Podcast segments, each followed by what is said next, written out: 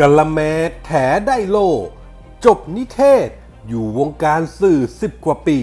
โดนมาแล้ว 8 คดี ไม่รู้หลักเกณฑ์โฆษณา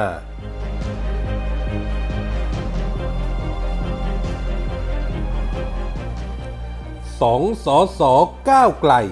สวนมติพัก ไม่ลงชื่อ แก้มาตรา 112 เพราะรู้นั่นคือฆ่าตัวตายทางการเมือง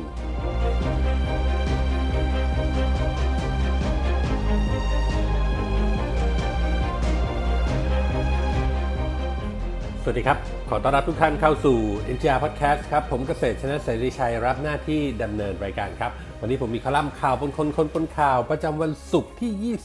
29 มกราคม พุทธศักราช 2564 มาฝากกันครับ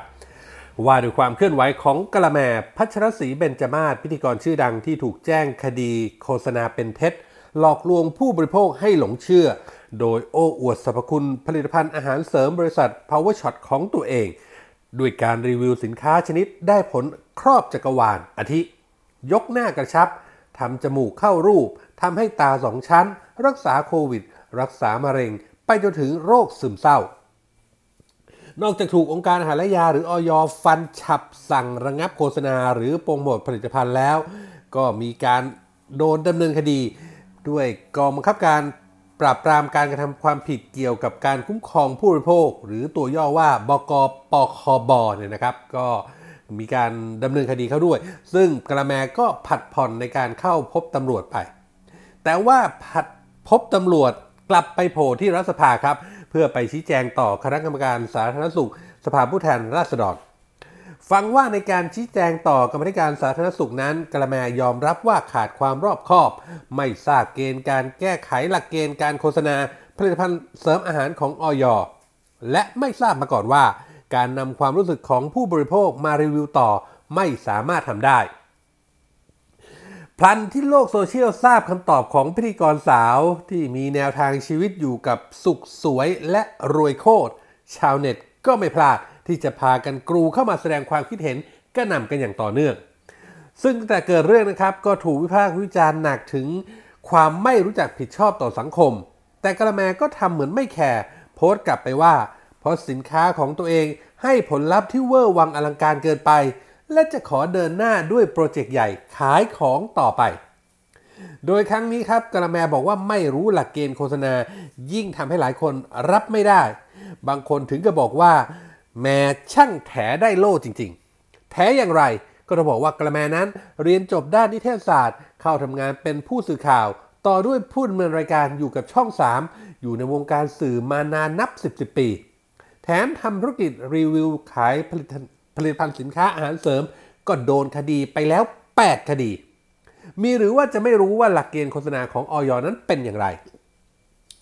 ว่าไปแล้วนะครับ หลักเกณฑ์โฆษณาของออยนั้น เป็นเรื่องที่ประกอบการและคนทำธุรกิจ ยิ่งเกี่ยวข้องกับผู้บริโภค ยิ่งต้องระมัดระวังใช้สามัญสำนึก ยกเว้นว่าจะต้องเป็นคนที่ใจมืดมัว มืดบอด คิดแต่จะรวยโคตร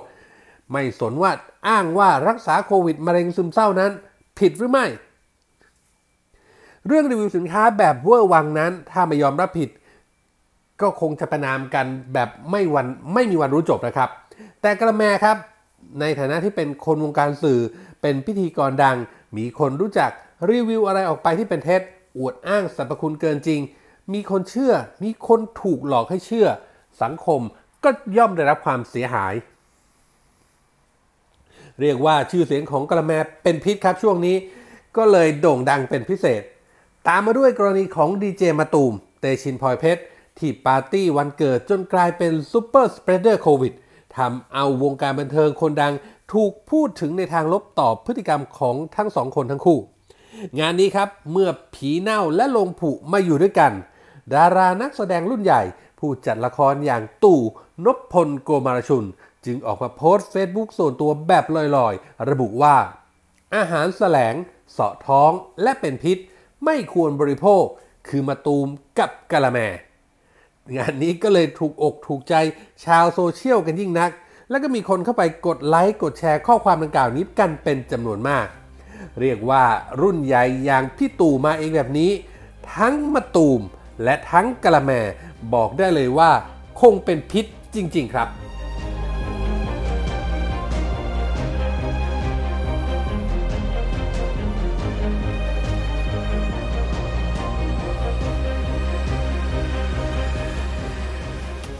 เป็นที่วิจารณ์กันสนั่นทั้งในโซเชียลและก็นอกโซเชียลครับ กรณีสสพักก้าวไกลที่ชูธงปฏิรูปสถาบัน แต่กลับลงชื่อกรอกแบบฟอร์ม ขอรับพระราชทานเครื่องราช บางคนถึงกับขอให้ภรรยาด้วย หลักฐานมีชัดตามที่ผู้จัดการรายวันได้นำมาตีแผ่ไปแล้ว ประมาณว่าเกลียดตัวกินไข่ เกลียดปลาไหลกินน้ำแกง หรือที่ชัดๆก็เข้ากับบริบทของพักนี้ก็คือ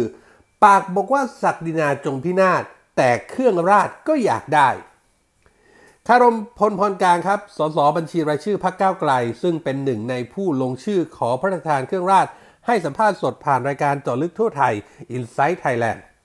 ถึงกระแสวิพากษ์วิจารณ์ประมาณว่าจุดยืนของพักก้าวไกลบางอย่าง ก็ไม่ใช่จุดยืนของตน ความเห็นของปียบุตรแสงกนกุล ที่ว่าระบบการมอบรางวัลเหรียญตาเกียรติยศ คือเครื่องมือแห่งการครอบงำ ก็ไม่ใช่ความเห็นของตน ผมเป็นตัวของตัวเอง และการเมืองก็เหมือนอาหาร ผมชอบส้มตำผมก็กินส้มตำผมชอบปลาร้า ผมก็กินปลาร้า ท่านชอบสเต็ก ท่านก็ชอบกินพัตคาฝรั่งเศส อังกฤษ ท่านก็กินของท่านไป จะมาบอกว่าผมชอบเหมือนท่านไม่ได้ แม้แต่อยู่ในบริษัทเดียวกันหรือครอบครัวเดียวกัน พระมหากษัตริย์พระราชทานสิ่งเหล่านี้ให้ เราก็รับได้ไม่เห็นจะมีปัญหา ส่วนความเคลื่อนไหวล่าสุดของพรรคก้าวไกลครับ ก็ที่เตรียมร่างยติแก้ไขประมวลกฎหมายอาญามาตรา 112 ต่อสภาผู้แทนราษฎรนั้นคารมบอกครับว่า ผมไม่เซ็นครับ และบังคับผมไม่ได้ ผมรู้ระดับความรุนแรง ผมจะตอบคำถามอย่างไร ถ้าผมมาสาบานตน และผมอ่านรัฐธรรมนูญ ผมก็เข้าใจ และผมมาเซ็นแก้ไขมาตรา 112 แม้ว่าจะมีแนวความคิดทางกฎหมาย ผมก็มีความรู้อยู่บ้างว่า มุมมองเป็นแบบไหน แต่สรุป คือไม่เซ็น เช่นเดียวกับขวัญเลิศพาณิชมาศสสชมรีพักก้าวไกล ก็โพสต์เฟซบุ๊กส่วนตัวครับว่า บางจุดยืนของพกบางจุดยืนของพักไม่ใช่จุดยืนของผม พร้อมกับโพสต์ภาพรถพระราชทานตรวจหาเชื้อชีวนิรภัย ให้บริการตรวจเชิงรุกฟรีแก่ประชาชนในอำเภอศรีราชาจังหวัดชลบุรีจุดยืนของขวัญเลิศก็เป็นอีกคนหนึ่งครับ ที่ไม่เซ็นชื่อแก้ไขมาตรา 112 แม้จะถูกมองว่าทำการสวนมติพักก็ตาม ขวัญเลิศก็ยินดียอมรับการลงโทษ หรือการฆ่าโทษของพักที่จะตามมา ผมไม่สามารถลงชื่อยตินี้ได้ เพราะขัดต่อหลักการส่วนตัว นี่คือคำพูดของขวัญเลิศครับ นี่เป็นเพียงตัวอย่างหนึ่งบางส่วนของสสพักก้าวไกล ที่ไม่เห็นด้วยกับแนวทางของพักที่เป็นปฏิปักษ์ต่อสถาบัน และเชื่อว่ายังมีอีกจำนวนไม่น้อยที่คิดเหมือนกับคารมขวัญเลิศ เพียงแต่ยังไม่ได้ประกาศออกมาเท่านั้น เพราะเห็นตัวอย่างชัดเจนกับการเคลื่อนไหวนอกสภาของม็อบ 3 นิ้ว ที่เป็นเสมือนนอมินีของพรรคก้าวไกล บรรดาแกนนำต่างมีความก้าวหน้าทางคดี แบบนับกันไม่หวาดไม่ไหว อนาคตเห็นคุกอยู่รำไร สังคมไทยก็ไม่ต้อนรับ และก็ได้ให้บทเรียนมาแล้วจากการเลือกตั้งอบจนายกอบจที่คณะก้าวหน้า แพ้อย่างหมดรูปไม่ได้รับเลือกตั้งแม้แต่คนเดียว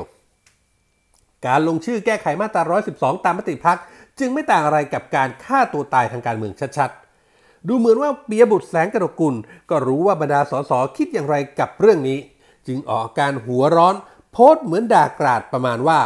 สสคือผู้แทนของราษฎร ไม่ใช่พนักงงานของรัฐ ไม่ควรคิดว่าสสเป็นอาชีพ เมื่อเป็นแล้วก็ติดใจต้องเป็นอีก จนทำให้ไม่กล้าตัดสินใจทำอะไรเพื่อราษฎรเลย หากสสไม่กล้าเปลี่ยนแปลงกฎหมายที่ริดรอนเสรีภาพ และอำนาจประชาชน กฎหมายที่แปลงประชาชน ผู้ทรงอำนาจสูงสุดของประเทศให้กลายเป็นไพ่แล้ว สสก็เป็นเพียงคนที่หายใจไปวันๆเพื่อตำแหน่งเท่านั้น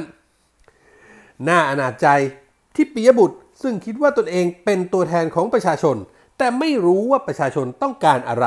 และคิดอย่างไรกับการทำตัวเป็นปฏิปักษ์ต่อสถาบัน อย่างที่พักก้าวไกลกำลังทำอยู่ในขณะนี้ งานนี้ก็ต้องจับตากันครับว่า จะมีสสก้าวไกลอีกกี่คนที่แหกมติพักในเรื่องนี้ครับ